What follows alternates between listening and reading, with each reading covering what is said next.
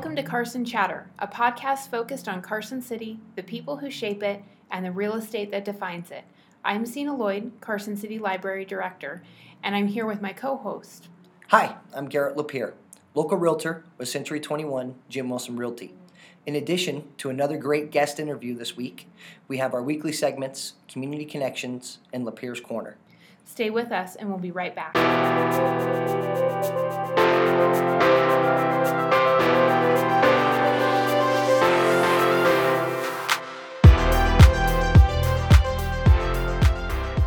Welcome back to the podcast. Today we have Stacey Giomi, and Stacey has a long history here in Carson City of, of uh, being involved in the city, and also he's running for supervisor of Ward One currently. So, welcome to the show, Stacey. Thank you. Thanks for having me. I appreciate it. You betcha. So, tell us a little bit about yourself and your background and your involvement in Carson City.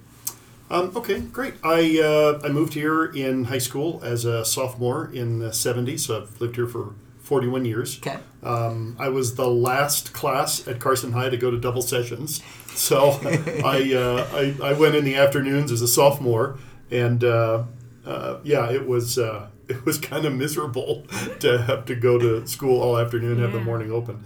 But um, so that, so that was kind of interesting. But uh, uh, I, I started uh, working for the radio station KPTL and KKBC in the in the late '70s and early '80s, and then I got hired by the fire department in '83 and stayed there till 2015. And uh, currently work for Nevada Health Centers, which is a statewide nonprofit uh, that provides dental um, and medical um, care to low and no income people, um, as well as to geographically isolated people. So we have clinics in places like Austin and Jackpot and Wendover, where you know There's just not a lot of there's nothing. services. Yeah, there, there are really no medical services absent ours.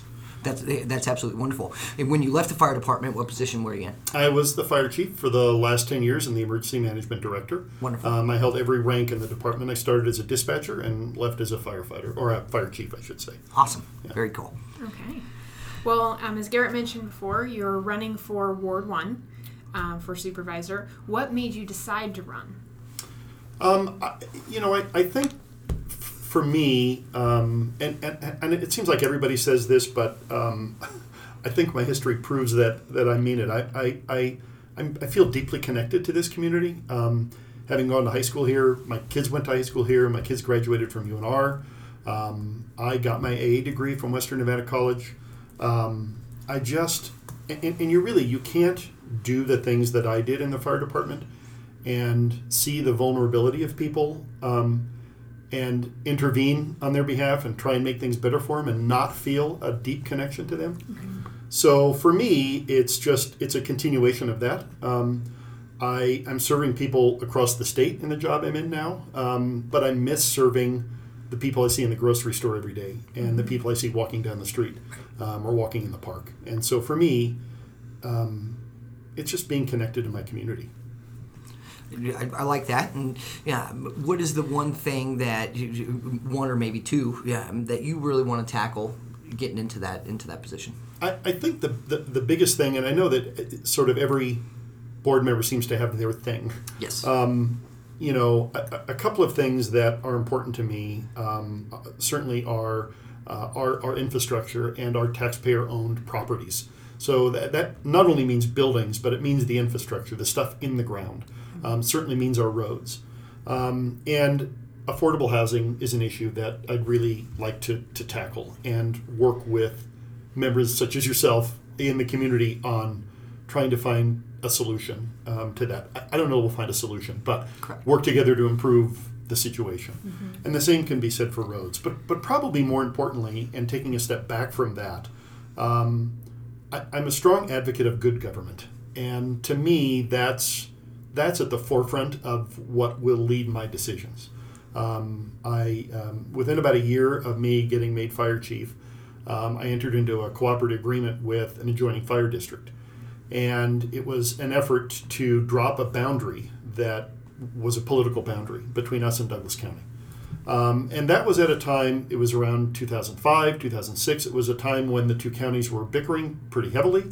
Um, and we, uh, their fire district and our fire department, created this automatic zone where each district would automatically respond into the other's district. Um, because East Fork, that's the district to the south, was having trouble with getting enough volunteers to come in, and we were having trouble with overloading our call volume, and so we created this automatic system. Um, and we actually won a, from the Nevada Taxpayers Association a Cashman Good Government Award. Um, and uh, we we won their they, they give one award a year, and we were the one the winners of that. So that uh, you know really brought home to me the importance of um, of good government, of of being a good steward of the money that the taxpayers are investing in their community. Right. So I mean that's Well, and playing nice with your neighbors too is always a yeah good thing. yeah. Well, I mean I, we got over that, right? Yeah. But mm-hmm. but Yep. you know you, you will probably remember that that there was a period of time there where there was we were fighting for sales tax dollars mm-hmm. and and you know the whole thing was kind of crazy because Carson City was an export county, still is an export county. Douglas County is an import county uh, of the SCCRT mm-hmm. money, Right. And it, it just it just didn't make sense. It didn't make sense. We were fighting over the same pool of dollars, Correct. and and so you know I think. I, I, I like to think that the effort that we did with Douglas County there got it got a lot of recognition at the time. Um, I'd like to think it opened the door for improving relationships between the counties. You know, I agree with So- that. So, are, th- are there any things that you see now in Carson City that you could kind of apply that same logic to um, if you are elected? Yeah, I mean, I think I, I think a lot of things W- we know. Um, we, I think collectively, anyone who lives here knows that we're a hub for the four county region, or maybe five or six counties. When you throw in, you know, Alpine County, and you throw in Mono County, and and you throw in El Dorado County. So, I, I, we all know, I think, that we're kind of a hub because of that. I mean, people come to Costco and then they go eat lunch, or people come from Dayton to work for the state. I mean, the state has some what 5,500 employees in Carson Yep. um, you know, and not all of them live here. So, um, yeah, absolutely. I think that there are regional approaches we can take to solving problems, uh, particularly problems around workforce housing. Um, I think around homelessness, um, around social services, because Douglas County doesn't offer the same kind of services that we have here in Carson. I mean, we have the regional hospital that that brings a lot of health care here, um, but because of that, it also brings you know indigent care here. And so I, I think there's some room for cooperation um, between the counties in, in that avenue. I'd, I'd love to dig in a little bit deeper with you on, on affordable housing and, and throw some ideas out there of you know how, how we tackle that. Um, so I had some clients that were looking to buy a house, uh, and this was actually in Lyon County, but same principle applies to Carson City. Um, doing a no down payment assistance, um, so so they pay their closing costs and they have a a, um, a program that's usually government backed, USDA, something like that, that pays for the down payment at three and a half percent and they were going to they were going to purchase a house at 285,000. Their payment would have been 2150 a month at $285,000. And part of that is the down payment assistance program has a higher interest rate than what Right. you would get on the open market. Um, so, you know, you start looking at things like that. Well, and you have to add utilities into Yeah. that because utilities are part of the housing cost. Exactly. Right. When when it's when you're when you're doing a loan, it's not only the mortgage payment, but it's the utilities for the home that they're looking at. You're right. exactly So yeah. So add on another three hundred dollars a Right. month, two fifty Right. somewhere in there. Um, and um, in Las Vegas, they have a program that will allow you to get in at four point five percent with the down payment assistance program, but it's only available in Clark in Clark County. So I think little things like just getting those kind of loan programs available to our areas, whether they're rural or whether they're not. That's part of the problem with Carson is we're not considered a rural area. Right. Yeah, um, so you know, Lyon County and Douglas County gets gets these advantages with these down payment assistance programs. So little things like that, I think, can help. What kind of ideas do you have, or, or conversations have you had? So I think uh, uh, you know there, there's a, couple of ideas I have. The city owns property in town that um, some of it's across from the corporate yard. Yep. Uh, some of it is down along Brown Street, um, Gordon in that area. Yep. Um, I, you know, we own the property, and I know part of that property um, has some restrictions on it that that I need to look into a little bit deeper, or the DA's office would need to look into it a little bit deeper. But um, it seems to me that a, a public-private partnership makes a lot of sense, where the city does a long-term land lease, a 50 or 100-year land lease on property in exchange for a developer coming in and making a percentage, high percentage of that housing affordable housing. Yep. Now, I think everyone agrees, and the city has a task force right now working on affordable housing, and I don't want to, you know, um, undercut whatever they're doing. I think they should continue to study what they're doing. Of course. But um, and, and I know that with workforce housing, the goal is to try and intermix workforce housing with all kinds of housing. So you don't create these um, workforce housing areas where there's a tendency for people to think that they're um, uh, less of a community. You know, I, I don't know that I agree with that, but but you know, th- there are, there is that stigma, if you will, attached to it. But I, I don't know that we can always do that. So if we have land sitting there across from the corporate yard, and we were, we're able to do some public-private partnership where the city offers the land, um, and outside of the land value, you, we're not really throwing tax money at it, Right. local tax money. We're offering land to a developer, and it's a huge cost in developing is the land value, and we may be able to do something with connection fees or something along those lines. You know, I I, um, I think that's certainly possible. One of those pieces of property that I talked about is in, and I don't know if you're aware of the opportunity zone that is that I mean, recently read a great article in Forbes magazine about it, but um, it's not yet fully in place. But these opportunity zones allow investors to take what would be capital gains taxes, roll them into an opportunity zone, and and we have a rather large opportunity zone here in Carson, basically all of Lampus Field and that area across from the corporate yards that I was talking about. Correct. And um, you you don't get taxed on that capital gain money. It sits there and it can grow in this opportunity fund. If you leave it there for 10 years, it can grow. You don't pay taxes on the growth, and you don't pay taxes on the initial investment until 2026. And when you do, it's reduced by 15%. Wow. And if you roll it back over again at 2026, it again continues. So, so the example in, in the in the Forbes article that I saw is if someone invested, um, like I think it was 1.2 million dollars. Okay. If they invested in the current system without the opportunity zone, um, they would end up with about 1.1 million at the end of a 15-year period. If they invested in the opportunity zone, they would end up with about 1.6 or 1.7 million. So it's about a 25 or 30 percent increase Correct. in their investment over that same period of time. So those opportunity zones need to be flushed out a little bit because you have to create opportunity zone funds like like a Roth IRA or like a like any kind of fund. Correct. Um, and those the Treasury Department still hasn't defined all that, you know, according to what I've been able to find out at this point. But you throw those two things together, and um, I think it can go a long way towards trying to help solve that problem.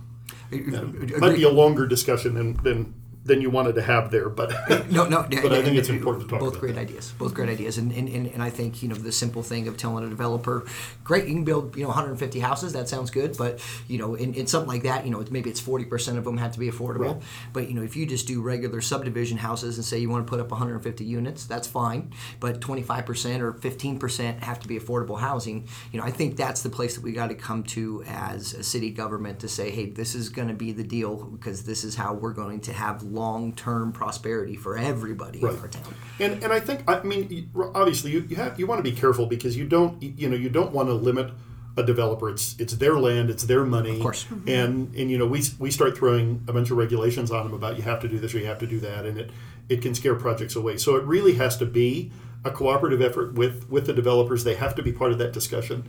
Um, our taxpayers have to be part of that discussion. And um, and you're right. If if we can't get workforce housing here, then the economy can't grow here because manufacturing requires employers and employees rather employees to work there and if they can't you know if they can't afford to live in the community that mm-hmm. they're working in then then that business can't grow so it really is a cycle that needs to to work in harmony for, for it to work Well, and I mean, in the last year, it's gotten that much worse. I mean, I, Yeah. I have staff at the library who it's hard for them to afford to live in Carson City. right and they make a decent wage. Yeah. Well, and it's it, it- you know it turned um, it, it turned I think well before the the economy collapse in the late 2000s. I, I mean I when I started working at the fire department and, and this is what I liked about Carson and what I think we've lost from our city employees is a lot of them don't live here anymore. So when I left in 2015, there were less than 30% of the fire department employees that lived in Carson City. Um, I don't know what it is now, but my suspicion is that it isn't much better. Um, you know, when I started working for the fire department in, in the 80s, um, you know, if there was a little league game at seven o'clock at night, you know, out of the four guys working or five guys working, three of them would have kids playing little league. Mm-hmm. So you'd take the engine over there at night and you'd go to calls, but you you know you'd be you'd be engaged with the community, right? You'd be, and and that sort of went away because the housing here got too too expensive, Yeah. you know. And then we weren't developing at all. I mean, there were no houses for a really long period of time in the '90s. There weren't there weren't subdivisions, you know. We, we weren't so there was no place for people to live. Right. Right. So no, and, and you bring up a great. and point. now it's it's changing. Sorry to interrupt you. but, I mean, it's changing, right? We have Silver Oak is growing, and and Schultz Ranch is growing, and and um, uh, is it Ryder Homes that's doing the work over by the high school? They're going to start, and um, you know we've got the project Mills Landing. Yeah. So you know it's all. So it, it's you know it's exciting. It's exciting to see that we're we're growing and we can provide opportunities for people now to come back and live here. Correct. And getting those different types of housing, you know, because all those projects are a little bit different type of Yeah. housing, and, and I think having a diversity in the type of housing is important for us. Uh, but what you just said is the conundrum for downtown, and, and what we've been talking about for the last five six years is that's great that we have restaurants and we have events and we have all those things, but downtown's only really going to flourish when people live downtown. Because if all the government workers go back to Dayton or they go to Reno, which you know the, the housing affordability thing, and they live in Reno, kind of blows my mind a little bit because it's not Right, more it's affordable. more out there. expensive, yeah. but but but I think I think Dayton's the one that will really see some growth from having those city employees and state government employees. But I think that the, the Reno thing is a perception for people, and and it's funny because over the last year or so, since since the downtown was done, and since some of those new restaurants, the you know the Union and and uh, Social Club, and now Gather, and and um, I- you know I, I was in Reno um, having dinner with a relative that lives up there, and I was listening to someone talk about restaurants in Carson, and they were saying, "Yeah, it's great. We're going to try and go down to Carson once a week and have dinner." And it's like, it. dang, click. You know, I mean, it's it's it, it's it's exciting to hear people talk about that. You know, for sure. um, so Well, in, in, the food scene, we've talked about this on some previous podcasts. Is the food scene is what changed Midtown Reno, right, no doubt, no and, doubt. and, and, I, and I love to see that same thing happening. It's Yeah. kind of happening right and now. I, I think it, I think it will happen, and I think you, you're starting to see um, the homes in the downtown area sort of undergo a transformation. I mean, you're seeing people take. as a perfect example, and I, I don't remember the name of the owner, but someone from California is moving in and taking what used to be an office Yep. and a historic house over on Nevada and Nevada Street, uh, Telegraph, or I don't remember right across from where. Artsy Fartsy. However, it, it, it you know, and they're they're turning it back into residential. Yes. And so I, I think you know, piece by piece, bit by bit, you're going to see that. And um, you know, I, I mean, I have I have some friends that live up off of North Mountain Street and Winninger and up in that area, and you know that that goes through a cycle, and that's starting to come back. People are taking their houses and they're redoing the outside. Mm-hmm. Yep. They're redoing the yard. They're repainting it. They're putting fences back up, and so those neighborhoods that you know maybe had gotten a little tired over the years are, are starting to get refreshed. You know, You're exactly right. and, and and we need to see more of that in the downtown. Yeah, agreed. So, you know, we're talking about infrastructure here. And you mentioned it a little bit before, but roads. It's always a topic in Carson Yeah. City. What do we do about it?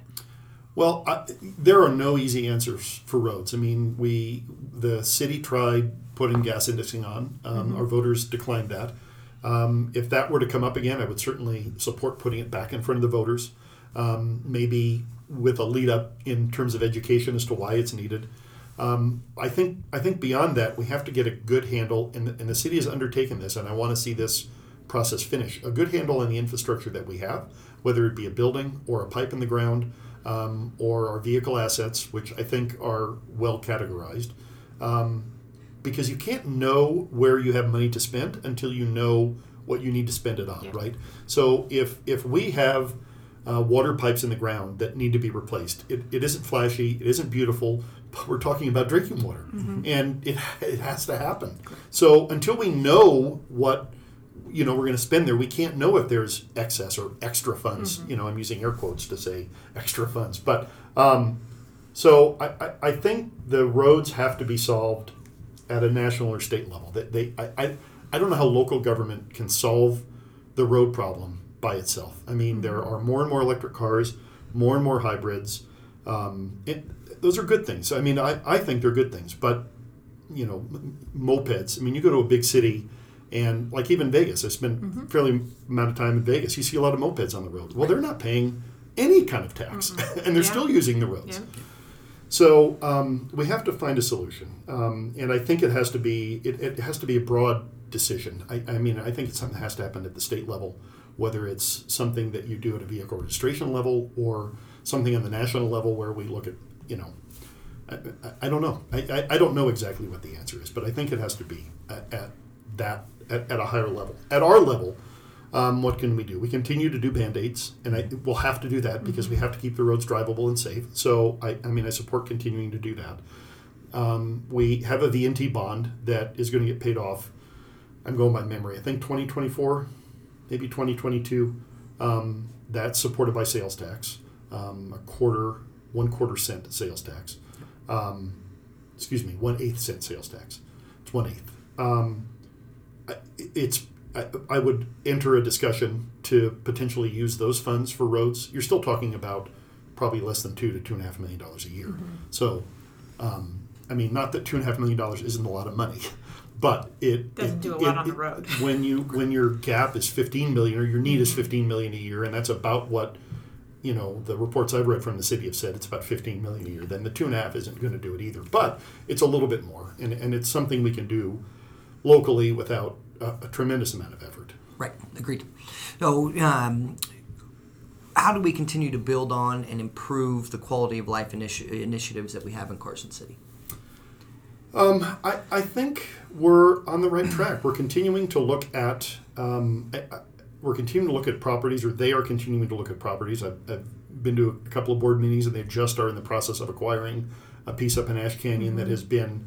Um, it, it's a high visibility spot in Ash Canyon. It's that one for those of you who know Ash Canyon's the water tanks, and sort of to the north of the water tanks, there's a big mound, a hill that sits there, and that's privately held land.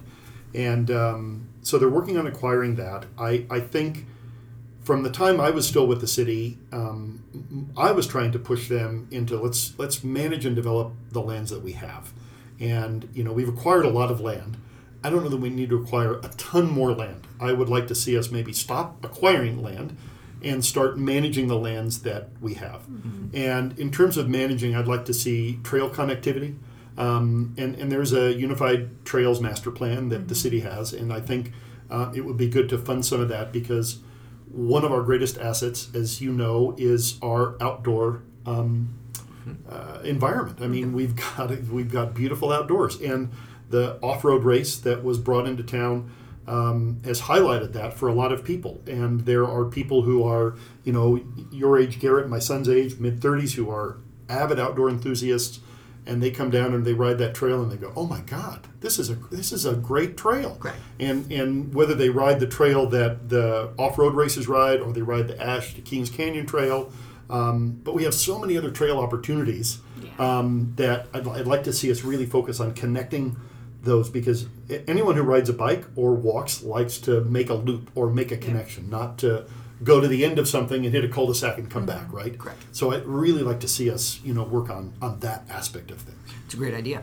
Oh, and and I think Epic Rides really hammered home the point of sports tourism, if you will. Of course. That you know whether it's biking, whether it's baseball, whether it's football, you Yeah. know whatever that is. You know, I'd, I'd love to see the city look at you know maybe getting some uh, improvements, whether that's at Centennial or Edmonds. You know, expanding some of those things, uh, giving football its own complex where Yeah. they're not having to share at Governors and and you know have some of the disruptions that are there. Um, you know, there's a lot of kids that play in both those sports, and we want to make sure those those kids have those opportunities. So I like it. Okay, so, you know, we've got a couple more questions here for you, and we're good on time. So, you work for Nevada Health Centers. What do you do for Nevada Health Centers? So I've done a few different things in the time I've been there. Um, they brought me on as the director of emergency preparedness. We get a lot of federal funds, and so along with that, you have to um, meet certain requirements. Um, Medicare, and Medicaid require you to have emergency plans and drills, and so that was what I uh, was initially brought on to do.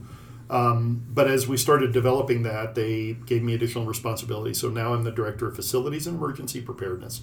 So I manage um, all of our uh, property around the state, all of our construction projects, all of our leases, um, all of our maintenance contracts. Um, we have 25 facilities around the state that we either own or lease or get in kind from a county, for Clark County, for instance, or the city of Wendover gives us a, a building to use in Wendover. Um, so I do that. Um, I spent uh, about six months as a director of rural operations. So I was running our medical clinics in our in the rural parts of our state. So Carson, Austin, um, Eureka, Crescent Valley, Wendover, Jackpot, Elko, Carlin, um, and uh, so I, I spent a good deal of time out there with with those great folks in that part of the state. Um, so so that's it. It's it's it's um it's it's a good mission because there are we have about 150 160,000 patient visits a year around the state. Wow. Uh, we just got for Las Vegas donated a uh, mobile medical unit, a, a, doctor's office on wheels from. Uh, you might have seen the uh, the Red Nose Days, the Yeah. Walgreens Red Mm-hmm. Nose Days. So last year's fundraising events from Red Nose Days funded, in in part, among other things, this mobile medical unit for us. So it's a Didn't you drive it back? I did. It's a five hundred thousand dollar unit, um, just under five or four hundred thousand, just under four hundred thousand dollars. Two exam rooms, a laboratory in the middle, and uh, yeah, I got to drive it back from Columbus. Me and our our chief medical officer, who's a pediatrician uh, based out of Vegas, and um, we made a lot of red nose stops along the way. He's a big red nose advocate. Has been involved with them for the years. And in fact, he's written a book on on homelessness and child trafficking, um, and um, and so that mobile unit is going to be dedicated to Vegas. Um, we, you know, we, we do have a homeless problem here in Carson, but comparatively, it's nothing compared to Yeah. Vegas. Lot of homeless youth in Vegas. Our homeless here in Carson tend to be adults. Um, in Vegas, they tend to be families, and it's it's it's sad. It, they just don't have the care that they need, and so this mobile unit is um, here in the next week or two should start getting out in the community and seeing these homeless children, and and um, a lot of them are homeless in the sense that they they don't have a place to live. That so it's an obvious statement, but but they're they're functioning homeless. In other words, they they're going to school and they're but they're not getting their immunizations, and mm-hmm. they're you know there's a high percentage of some of the schools in Las Vegas where kids are on free free breakfast and free lunch, and so that's where this program will focus on. That's wonderful. Mm-hmm. So, and, and and in that work, doing that, you know, what's the one thing you think that you could take to Carson City to help with the homeless population and, and the mental health epidemic that we're facing? Um, I, I think, well, uh, you know, we um, have uh, a mental health provider housed at, at our Carson City Clinic Sierra Health Center. Okay. Um, and so that's um, an offering that they have. Um, I know that our CEO and I have been speaking to the city on trying to find a way to provide some health care for the homeless. Um, so we're just in the preliminary discussions with them on that. I don't know. I, I don't know where it's going to go, um, and I don't know what we're going to be able to pull off. Because it, it, look, healthcare is expensive. We know that, and and and so we still, you know, the the people that we have, our, our providers, our physicians and nurse practitioners, are not volunteers. They're employees of ours. Um, you know, so they um, you have to pay them. There's a cost involved in that, right? Correct. And there's a cost involved in medicine, and and um, you know, um, so so we have to get through that process, and then you know if we can qualify some of these folks for Medicaid, if that's available for them, um, if we can get them on Nevada Health Check or uh, uh, Children's Health Check for the children, um, you know, it, it, it sort of helps pay for that cost. Correct. Um, You know,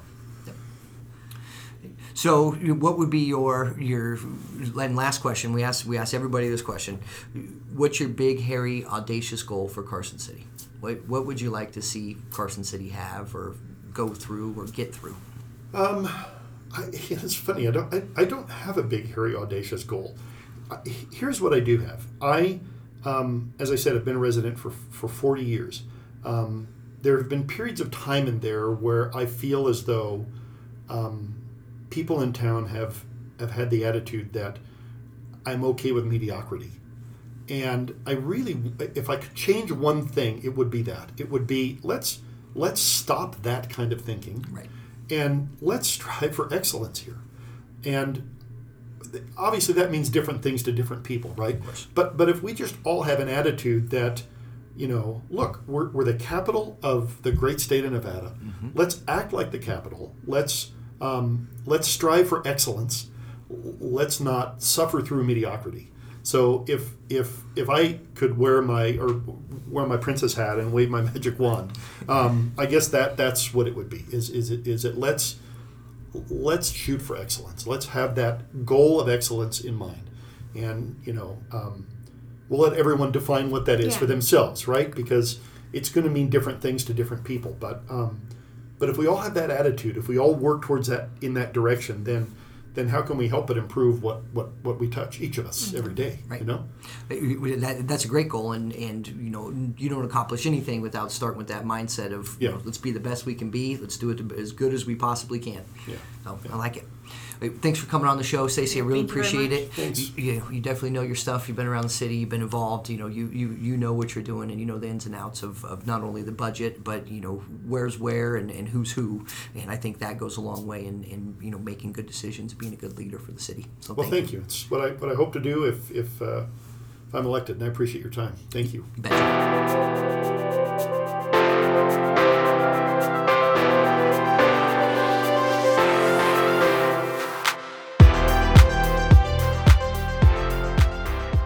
Thanks again for listening to this episode of Carson Chatter. You can subscribe via iTunes or SoundCloud apps to get new episodes as they are uploaded. Once you've subscribed, please leave a review as it makes it easier for people to find the podcast. Please engage with us via social media on Facebook, Twitter, and Instagram by simply searching for Carson Chatter. You can also email us at carsonchatterpodcast at gmail.com. See you again soon, and please don't forget to tell a friend about this podcast.